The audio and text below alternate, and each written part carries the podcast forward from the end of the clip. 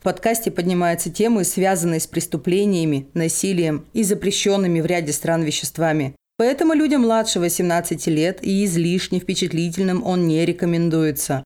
Ведущие гости подкаста против насилия призывают лишь к добру. Все материалы извлечены из открытых источников и предназначены исключительно для ознакомления. Соблюдайте законы вашей страны, наливайте чаек-кофеек и приятного прослушивания. Всем привет! С вами подкаст «Булочка Трукрайм» и его ведущая Ксения. Как вам подкаст предыдущий? Как вам предыдущий выпуск? Про Эдагина и его киношное воплощение – я была в полном восторге, мне очень понравилось. Я узнала очень многое про кино. И да, я пересмотрела черно-белый фильм, и там реально все черно-белое, и кровь не красная. Эффект Манделы в действии. Это капец какой-то. Еще раз хочу сказать спасибо подкасту «Жизнь страшнее» и его ведущей Саше. Спасибо большое. Это крутой выпуск. Если вы его не слушали, послушайте обязательно. На этой неделе я прочитала новость, которая меня поразила очень сильно. Эд Кемпер, третий, может подать прошение об условно-досрочном освобождении из тюрьмы в июле 2024 года. И я поражена. И у меня много вопросов. Во-первых, будет ли он подавать на то, чтобы его досрочно выпустили, потому что начиная с 85 года, после того, как несколько раз отклонили его прошение, он больше не подавал. И вот сейчас снова подошел срок, и он может подать. Ему 75 лет, он достаточно таки стар, у него плохое здоровье. Вот интересно, захочет ли он таки на волю или останется ли в тюрьме, следуя своей традиции не подавать больше прошения об условно-досрочном. Вопрос, конечно, интересный, мы доживем до этого дня и все узнаем, и обязательно расскажу. Я подготовила огромный выпуск сегодня, сразу перейду к нему, потому что информации очень много. Те, кто знает Эда Кемпера, возможно, даже узнает что-то новое. Те, кто не знает Эда Кемпера и его преступлениях, ох, ребят, я вам не завидую. Мужик, конечно, одиозный, одиозный очень. Ну что ж, сразу перейдем, потому что информации реально очень много. Эд Кемпер всю ночь ехал из своего дома в Калифорнии в Пуэбло, штат Колорадо, когда решил позвонить в полицию – Прошли часы с тех пор, как он оставил свою мать и ее лучшую подругу мертвыми в своем доме. Но об этом еще не сообщали по радио. Поэтому мужчина решил сообщить о случившемся в полицию самостоятельно. Власти сначала не поверили молодому человеку. Через несколько часов он сделал еще один телефонный звонок.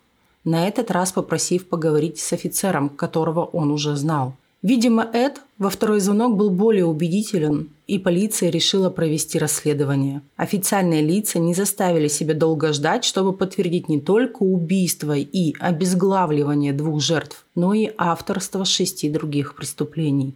В отличие от других серийных убийц, Эд не обращался в полицию, чтобы хвастаться или издеваться над офицерами. Для него игра закончилась со смертью матери, поэтому он ждал в своей машине, пока власти не приехали. Когда его спросили, почему он сдался, он заявил, первоначальная цель исчезла. Она не служила ни физической, ни реальной, ни эмоциональной цели. Это была просто пустая трата времени. Эмоционально я больше не мог терпеть.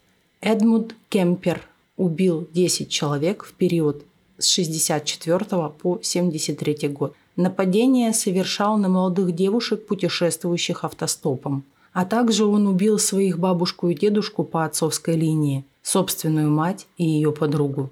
Сам бывший офицер ФБР Джон Дуглас сказал, что если бы матери Кемпера не было рядом, он бы не оказался серийным убийцей. Но и, как я уже говорила, Кемпер снова получит право на условно-досрочное освобождение в июле 2024 года. Ему будет 75 лет. Эдмунд Эмиль Кемпер III родился 18 декабря 1948 года в Бирбанке, Калифорния, в семье Эдмунда Эмиля Кемпера II и Кларнелл Кемпер в девичестве Странберг.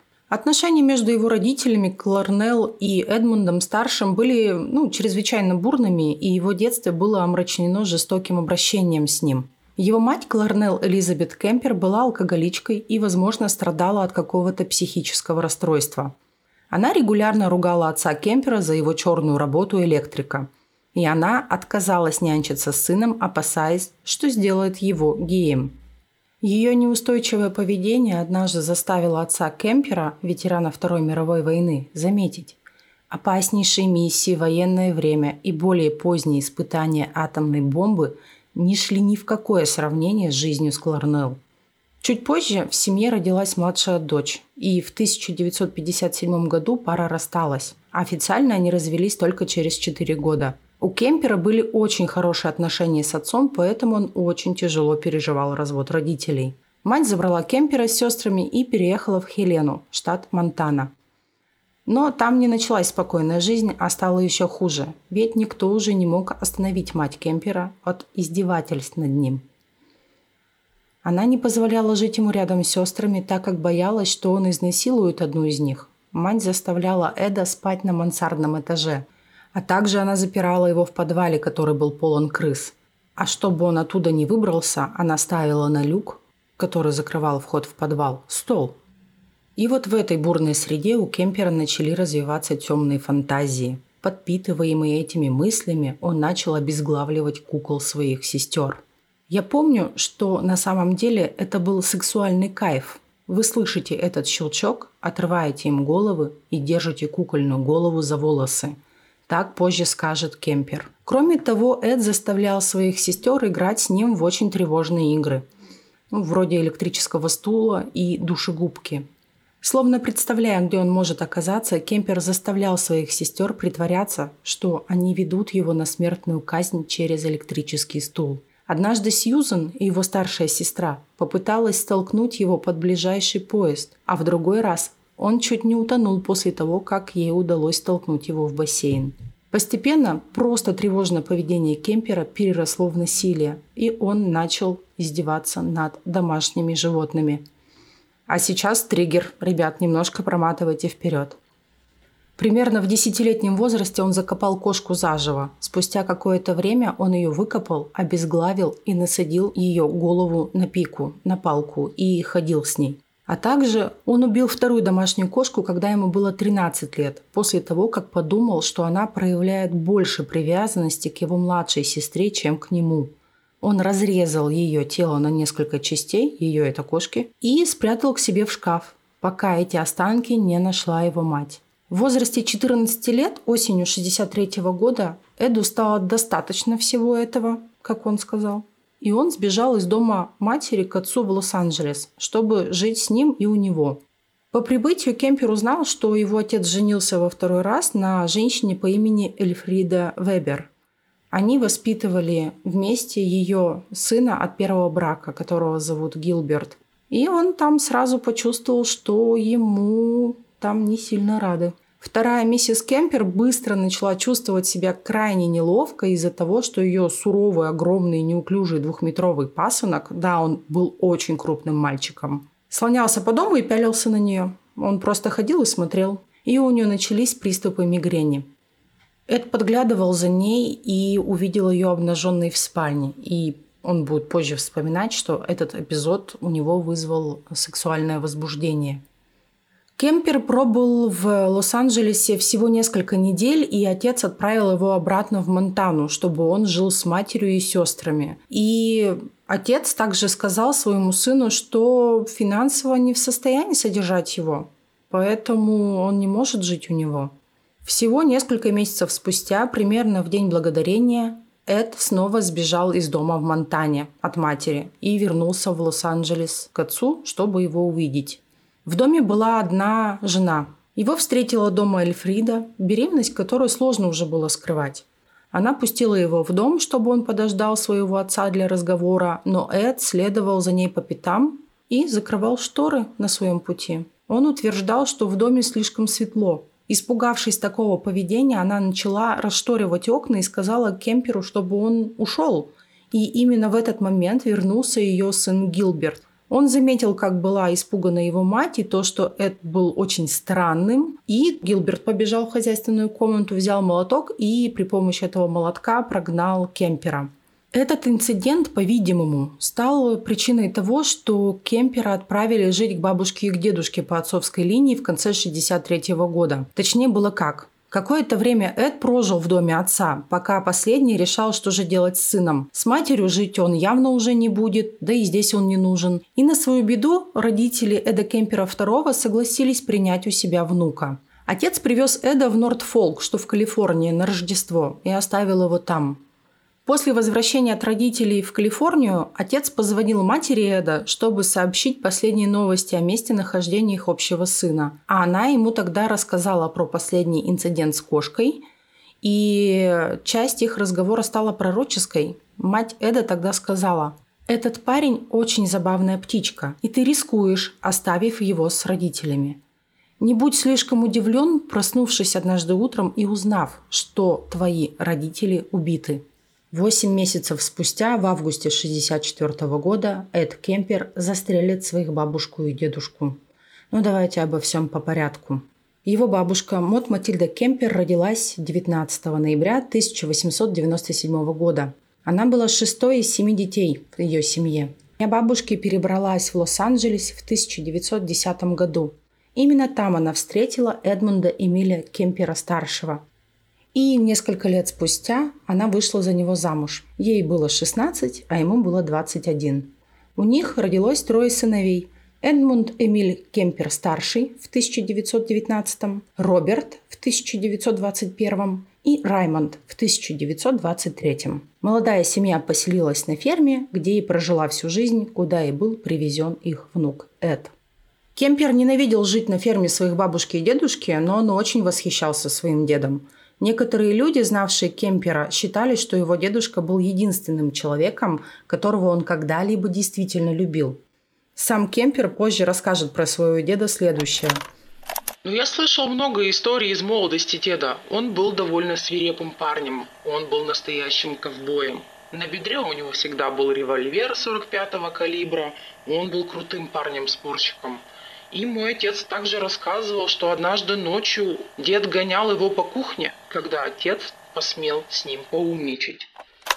Что касается его бабушки, то она была сильной женщиной, напоминавшей Кемперу его собственную мать. Она не позволяла ему приводить домой друзей или участвовать в каких-либо общественных мероприятиях в школе. Он не мог смотреть мультфильмы, и она утверждала все телепередачи, которые он мог смотреть. Кемпер так скажет позже о своей бабушке.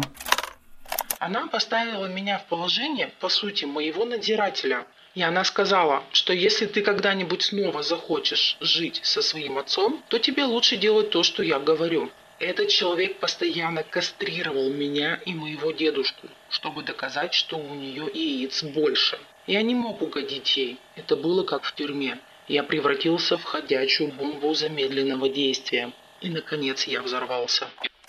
Дедушка купил для своего внука ружье 22 калибра и научил его стрелять из него. Эд проводил часы в кустах, стреляя в птиц, сусликов и других мелких животных, чтобы досадить своей бабушке, которая не хотела, чтобы он убивал животных. В конце концов, Эдмунд-старший забрал винтовку по приказу Мот. Она не видела смысла убивать живых существ только ради того, чтобы их убивать. И это наказание привело Эда в ярость.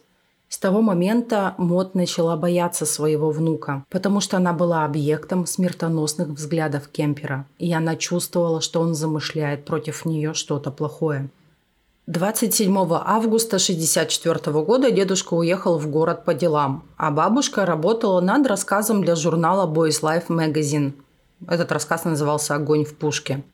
Кемпер сидел рядом с ней за кухонным столом. Они начали спорить, и он снова посмотрел на нее с этим ужасающим выражением лица, которое она наблюдала и раньше. По итогу Кемпер какое-то время помолчал, пришел в еще большую ярость и бросился прочь, чтобы забрать свое конфискованное ружье. Он решил пойти поохотиться на кролика и вышел на улицу, чтобы привести собаку Анку на крыльцо. И тут бабушка произнесла свои последние слова. «Ой, лучше бы ты больше не стрелял по птицам. Она отвернулась от него. Он поднял винтовку и нацелил ей в затылок. И выстрелил.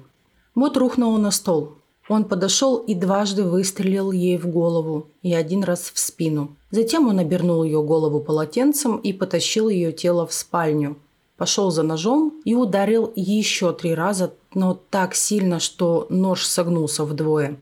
Его дедушка вскоре вернулся домой, и это вышел на улицу, чтобы поприветствовать его. Эдмунд-старший кивнул, улыбнулся и помахал внуку, и начал выгружать еду и припасы из грузовика. Эд ответил на приветствие, подошел ближе к деду, приставил винтовку примерно в 30 сантиметрах от его затылка и выстрелил. На допросе Эд скажет, что он убил деда, потому что он не хотел, чтобы дед видел, что произошло с его женой с которой они прожили более 50 лет. И он также сказал, что боялся, что дед рассердится на него за то, что он сделал. Кемпер оттащил тело дедушки в гараж и смыл кровь со своих рук из деда. Он также попытался смыть кровь возле грузовика из самого грузовика. Он не знал, что делать дальше, и позвонил своей матери. А та велела ему сидеть сложа руки, позвонила шерифу округа Медера и сам Кемпер также ведь позвонил в полицию, чтобы убедиться, что они приедут. Когда прибыла полиция, Кемпер спокойно сидел на крыльце. Он назвал причину своих действий «Я просто хотел посмотреть, каково это стрелять в бабушку». Ему поставили диагноз. Диагноз – параноидальная шизофрения. Кемпер был госпитализирован в государственную больницу города Атаскадера – Однако сотрудники учреждения после беглых наблюдений поставили под сомнение его психическое заболевание. Кемпер провел пять лет в Атаскадера. Он с гордостью вспоминал о работе, которую он занимал там в качестве головы лаборатории психологического тестирования, а ему было на тот момент 19 лет. И работал он непосредственно под руководством главного психолога больницы. Вместе с ним разработали шкалу открытой враждебности. Он сказал про то время. Я чувствовал, что определенно мог сделать там много хорошего, помогая людям вернуться на улицы. Я мог бы вписаться туда быстрее, чем кто-либо другой. В конце концов, я там вырос. Это был мой дом. По сути, я там родился, знаете ли. У меня много приятных воспоминаний об этом месте, и я не знаю никого, у кого они были бы. Именно работая над этой шкалой, и с психологическими тестами он раскрыл себе талант к манипулированию, которому поддались даже опытные психиатры. Спустя пять лет его опекуны скажут «он в порядке», и его отпустят на его 21 день рождения. После освобождения из клиники Кемпер переехал жить к своей матери, которая тогда работала помощником по административным вопросам в Калифорнийском университете города Санта-Крус. Эд с матерью постоянно спорили даже о самых незначительных вещах. И позже Кемпер скажет, что их ссоры были настолько жестокими, что превратились бы в насилие, если бы он мог вынести мысль о том, чтобы поднять руки на свою мать, но в тот период его жизни. Сначала он попытался пойти в армию, но ему отказали, потому что сочли слишком большим. Его рост составлял 2 метра 6 сантиметров, а вес был 140 килограмм. После этой неудачи он решил занять доступную должность в Министерстве транспорта. И он стал работать дорожным рабочим. Кемпер переехал из дома своей матери. Он изо всех сил пытался избежать ее влияния, но ему вновь пришлось переехать жить к матери из-за его финансовых проблем. Он не мог сам оплачивать аренду дома. Как я уже говорила, Кларнелл работала в местном университете, и Эд попросил ее познакомить со своими учениками. Она сказала ему, что он не заслуживает знакомства с ними, потому что он полное ничтожество. Но это вот, чтобы вы понимали, как она к нему относилась. Была помощь от матери? Нет, не было. Катаясь по Калифорнии по работе, Кемпер заметил множество женщин, путешествующих автостопом, и он начал их подвозить. Так он расскажет о том периоде. Сначала я подбирал девушек просто для того, чтобы поговорить с ними. Просто чтобы попытаться познакомиться с людьми моего возраста и попытаться завязать дружбу. Как он утверждал, он подобрал более ста девушек без каких-либо происшествий. Но он не мог подавить желание убить. Когда позже его спросили, что же пришло ему в голову, когда он видел красивую девушку, то Кемпер ответил. Одна часть меня говорит, вау, какая привлекательная девчонка. Я хотел бы поговорить с ней, встречаться с ней. А другая сторона меня говорит, интересно, как бы ее голова смотрелась на палке. Какое-то время своей жизни Кемпер пытался быть нормальным, но в 1972 году он вернулся к жестокой жизни – 7 мая он подобрал двух 18-летних студенток по имени Мэри Энн Пеше и Аниту Мэри Лучесса. Они были первыми его жертвами. Вместо того, чтобы отвезти их в Стэнфордский университет, он поехал в уединенный лесной массив недалеко от Аламеды с намерением их изнасиловать. Пока он вез их в этот лесной массив, он уже знал, что девушки не выживут. Он не будет оставлять свидетелей. Он надел наручники на Мэри и даже извинился за то, что случайно задел ее грудь при этом. Он запер Аниту в багажнике своей машины. Обеих девушек он зарезал и задушил. Оба трупа оставались в багажнике его машины, пока он ехал домой. По дороге его даже остановил полицейский, который заметил заднюю разбитую фару. Но Кемперу удалось своими чарами уйти от обследования машины, так скажем. Он забрал тела в свою квартиру, где сфотографировал обеих обнаженными и снова изнасиловал. Особенно его волновали голову девушек. Он несколько раз воспользовался ими в сексуальном плане. Ну, вы понимаете, о чем я. Все части тела он распределил по пластиковым пакетам, которые позже выбросил возле горы Лома Приета. Четыре месяца спустя на горе был найден череп Мэри, но остальная часть ее тела, как и какие-либо следы Аниты, они вот не были найдены. Только эта часть. Кемпер продолжил серию убийств и снова убил 14 сентября уже. Как и в случае с его первыми убийствами, Кемпер подобрал автостопщицу. Ей оказалась 15-летняя Айко Ку, которая опоздала на автобус, чтобы пойти на урок танцев. Он отвез девушку в лесополосу. Там он ее придушил, изнасиловал и только после убил. Он засунул ее тело в багажник и поехал с ним кататься по городу. Вот такой также он говорил про это преступление следующее. Он останавливался, открывал багажник, смотрел на тело и восхищался своим уловом как рыбак. То есть, понимаете, да, его бесконечно радовало то, что он может это делать с девушками. После этого преступления Кемпер стал более рискованным. Он решил играть вообще по-крупному.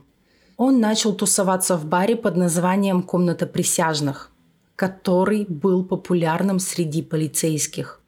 Там он подружился с местными полицейскими, которые называли его Большой Эд. И Кемперу это очень нравилось. Ему нравилось быть так близко к людям, которые пытались его поймать. От них он узнавал последние дела, от них он узнавал последние новости. Круто, не правда ли? Вскоре после последнего преступления Кемпер переехал как раз обратно жить к своей матери, но в своей преступной деятельности он не остановился.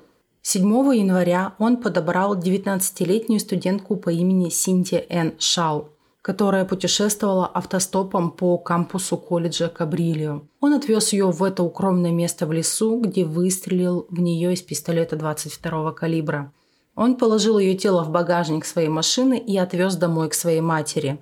Он спрятал тело Синтии в шкафу своей спальни на ночь, пока его мать не ушла на работу на следующее утро. Когда он стал уверен в том, что он один, Кемпер еще раз изнасиловал труп. Дальше он перенес ее тело в ванну своей матери, где обезглавил ее электропилой. Он выбросил большую часть ее останков со скалы. Эти части тела были обнаружены через несколько недель. А тут, ребята, жесть. Очень впечатлительным рекомендую перемотать. Большую часть тела-то он выбросил, но он оставил себе голову. И с этой головой он занимался сексом на протяжении еще нескольких дней. И эту голову он закопал в собственном саду лицом вверх так, чтобы она смотрела на спальню матери – он это объяснил так, что он хотел досадить своей матери, потому что она всегда хотела, чтобы люди смотрели на нее снизу вверх. Также он про эти преступления сказал следующее. «Мои жертвы представляли собой не то, чем была моя мать, а то, что ей нравилось, чего она жаждала, что было для нее важно, а я разрушал это». Полиция, конечно же, не бездействовала. Были выпущены предупреждения об опасности автостопа в этом районе. И были серьезные подозрения, что серийный убийца охотился на людей в одиночку. Было рекомендовано для всех студентов, чтобы они ездили только на автомобилях с университетскими наклейками. Но поскольку мать его работала в этом университете, у Кемпера была такая наклейка. Спустя короткое время, 5 февраля, Кемпер предложил подвести двух студенток кампуса, 23-летнюю Розалинду Хизертоп и ее 20-летнюю подругу Элис Хелен Лю. Сначала девушки не хотели принимать его предложение, чтобы он их подвез, но по итогу согласились. Кемпер застрелил их обеих из своего пистолета. Завернул тела в одеяло, обезглавил их уже в машине. Он отвез их в дом своей матери, где изнасиловал тела. Тела он расчленил, разбросал останки по Эдемскому каньону и прилегающим дорогам. Кульминацией всего этого кровавого безумия настала 20 апреля 1973 года. Кемпер заснул, пока его мать была на вечеринке, и проснулся, когда она вернулась домой. Когда он вошел в ее комнату, чтобы поприветствовать, то Кларнелл была раздражена вниманием ее сына и сказала «Я полагаю, ты специально ждал меня, чтобы сидеть всю ночь и говорить?» Кемпер отвернулся и вышел из комнаты. «Нет, спокойной ночи», — сказал он ей. Этой же ночью Кемпер забил свою мать молотком, пока она спала. Затем он обезглавил ее труп, изнасиловал голову, положил ее на полку и кричал, оскорблял примерно час вот эту голову, стоящую на полке. После того, как он накричался на нее и высказал, видимо, все, что он о ней думает, он стал использовать ее голову как мишень для дротиков и бил по ней кулаками. И как будто бы вот этих всех издевательств над головой его матери было недостаточно. И Кемпер взял нож, отрезал ей язык и гортань, выбросил их в мусородробилку, встроенную в раковину. Но механизм не смог измельчить эти жесткие ткани, и все полезло обратно. Наблюдая эту картину, Кемпер сделал вывод, а позже пошутил следующим образом. Это казалось уместным, несмотря на то, что она столько ныла и кричала на меня. Так он сказал про то, что он увидел. В этот же день он убил еще одну женщину. Сара Тейлор Халдет была последней его жертвой. Она была лучшей подругой матери Кемпера и также ее коллегой в Калифорнийском университете. Как все происходило в этот день? Убив и обезглавив свою мать, Рано утром в субботу перед Пасхой Кемпер провел большую часть дня в пьянстве. В тот же вечер он позвонил близкой подруге своей матери Саре и сказал, что хочет сделать своей матери сюрприз и пригласил ее на ужин в этот вечер. Кемпер подготовился к убийству. Он разложил оружие по всей квартире, но, знаете, оно не понадобилось. Он открыл ей дверь, когда она приехала, обошел ее сзади, пропустил руку под подбородок и просто поднял ее вверх, тем самым сломав ей шею. На своих допросах он расскажет разные версии, совершенно разные версии, почему он вообще решил убить Сару. Первой версией, которую он высказал, это было то, что он мог бы рассказать всем друзьям и коллегам, что его мать вместе с Сарой укатили в отпуск. Следующее, что он говорил, что он просто решил отомстить своей матери, убив ее подругу любимую. Третьей версией было то, что он убил Сару, чтобы она не страдала без матери, так как она узнает, что мать мертва и будет страдать. Это очень похоже на ту причину, по которой он убил дедушку, да, прям один в один. А четвертое, что он рассказывал, он намекал на то, что между женщинами была не только дружеская связь. И он отказался от всех вообще своих версий. И по итогу сказал, что он ее убил, потому что убил. Вот так. На следующий день Кемпер уехал из Калифорнии на машине Салли. Он ехал на восток через Неваду и Юту, пока не достиг Пуэбла, штат Колорадо. Пока он ехал, он уже думал, что его ищут, что тела обнаружены и за ним ведутся поиски. Но он ничего не услышал по радио о гибели своей матери и ее подруги. Тогда он позвонил в полицейский участок в своем родном городе и признался в их убийствах. Ну, сначала полиция ему не поверила. Зная его как нежного великана, ладившего почти со всеми в городе, они не восприняли его всерьез и просто бросили трубку. Сказали, не выдумывай. Через много часов он снова перезвонил и попросил уже соединить с офицером, которого он знал лично. Он отказывался отсоединяться, пока они не приняли его признание. А затем он просто терпеливо ждал, пока прибудет полиция и арестует его. И пока он находился под стражей по убийству матери ее подруги, он начал признаваться в убийстве шестерых студенток. Кемпер так объяснил полиции, почему он сдался. Первоначальная цель исчезла. Она не служила ни физической, ни реальной, ни эмоциональной цели. Это была просто пустая трата времени. Эмоционально я больше не мог с этим справляться. Ближе к концу я начал чувствовать всю абсурдность всей этой чертовой затеи. И в момент почти полного изнеможения, почти обморока, я просто сказал, к черту все это, я отменил все это. 7 мая 1973 года Кемперу было предъявлено обвинение по восьми пунктам обвинения в убийстве первой степени. Он давал очень подробное признание и показания. И также опроверг то, что он невменяем. Он не признавал себя невменяемым. Суд над ним состоялся 23 октября. К тому времени он дважды пытался покончить с собой, находясь под стражей. Три отдельных психиатра, назначенных судом, признали его вменяемым – Присяжные заседали в течение пяти часов, прежде чем объявить Кемпера вменяемым и виновным по всем пунктам. Сам Кемпер требовал смертной казни, вплоть до пыток, но штат больше не применял смертную казнь, поэтому он был приговорен к семи пожизненным заключениям.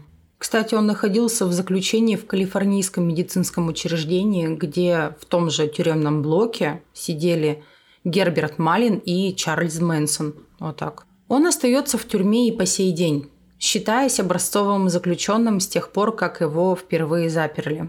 Подобно тому, как он находился в заключении после убийства бабушки и дедушки.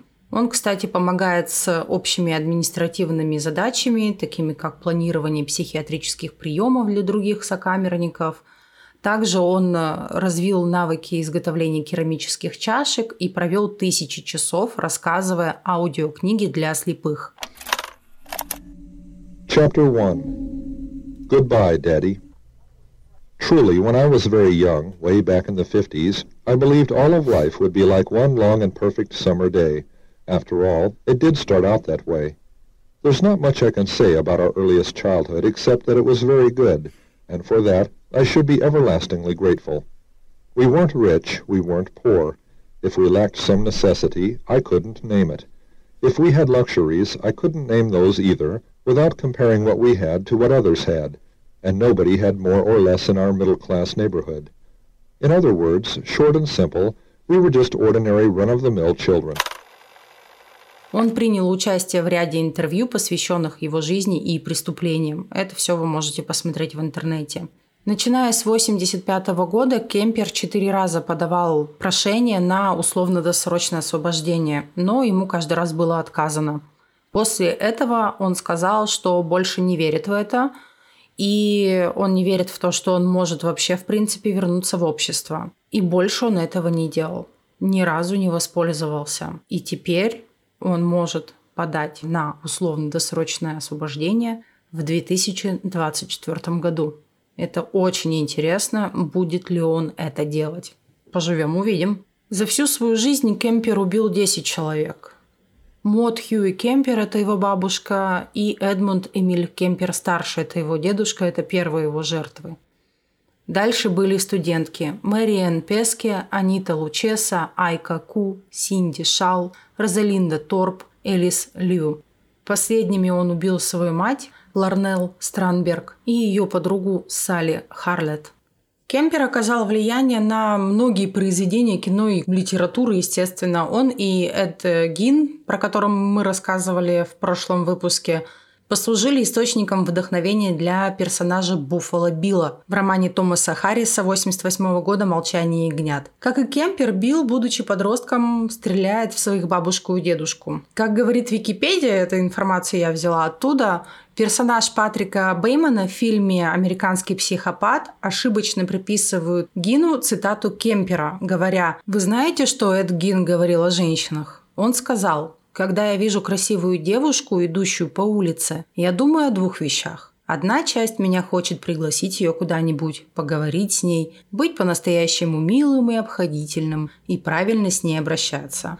А другая моя часть говорит, а как бы выглядела ее голова на палке? Я сама этот фильм не смотрела, поэтому не знаю. Сегодня вечером посмотрю и обязательно вам в следующем подкасте скажу, правда это или нет. Ну или вы мне напишите обязательно. А также Эд Кемпер очень любил давать интервью и сниматься в документальных фильмах про самого себя. Фильм 21 года Джонни Бёрка «Соединенные убийцы. Разум монстра». Фильм 2018 года «Кемпер о кемпере в разуме серийного убийцы». 84 год фильм «Убийство без видимого мотива». И фильм 81 года, который называется «Убийство в Америке» или его еще можно найти по названию «Убивая Америку». Вот такая вот история, ребят, страшнейшая просто про страшного человека с очень извращенной психикой. Мне было сложно его писать, я уверена, что вам было сложно его слушать. Ну что ж, за сим прощаюсь. Поддержать проект вы всегда можете в ВК, на Бусти. Ждем ваших отзывов. Все.